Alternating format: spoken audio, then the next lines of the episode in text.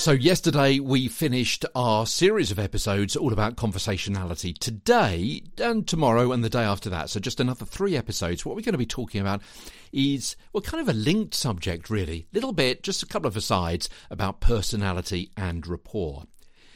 Good presenters are ones who establish rapport with their audience. And today I'm going to quote from uh, another podcast, good podcast, uh, You're on the Air podcast uh, from December 2020. Uh, when the host Jon Briggs spoke to Susan Rae, the BBC Radio 4 newsreader announcer. Now, Jon Briggs was the original voice of Siri in the UK and also the original voice of The Weakest Link on BBC TV.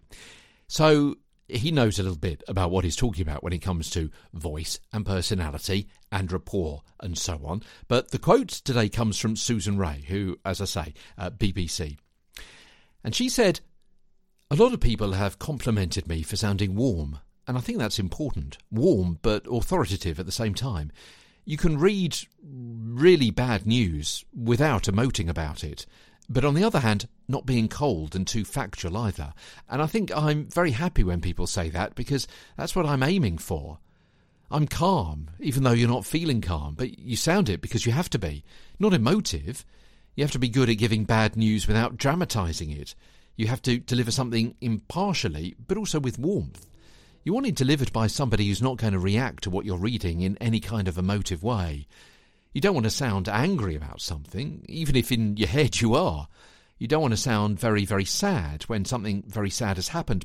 Because it's a sad thing, it doesn't need the newsreader to load it up with their sadness either. So you have to be very concerned and warm, but also slightly set apart.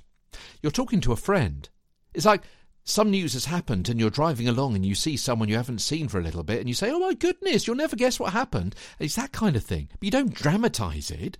Don't sound as though you're about to burst into tears if it's a really sad story. The story speaks for itself. You, you're, you're a conduit. You have to deliver it calmly, but without sounding like an automaton. So, such rapport defies satisfactory definition. It's a kind of chemistry that exists between presenters and their audience, a, a focused energy. And tomorrow, your injection into the output is our topic on Get a Better Broadcast podcast and Voice Over Voice. From London, I'm Peter Stewart.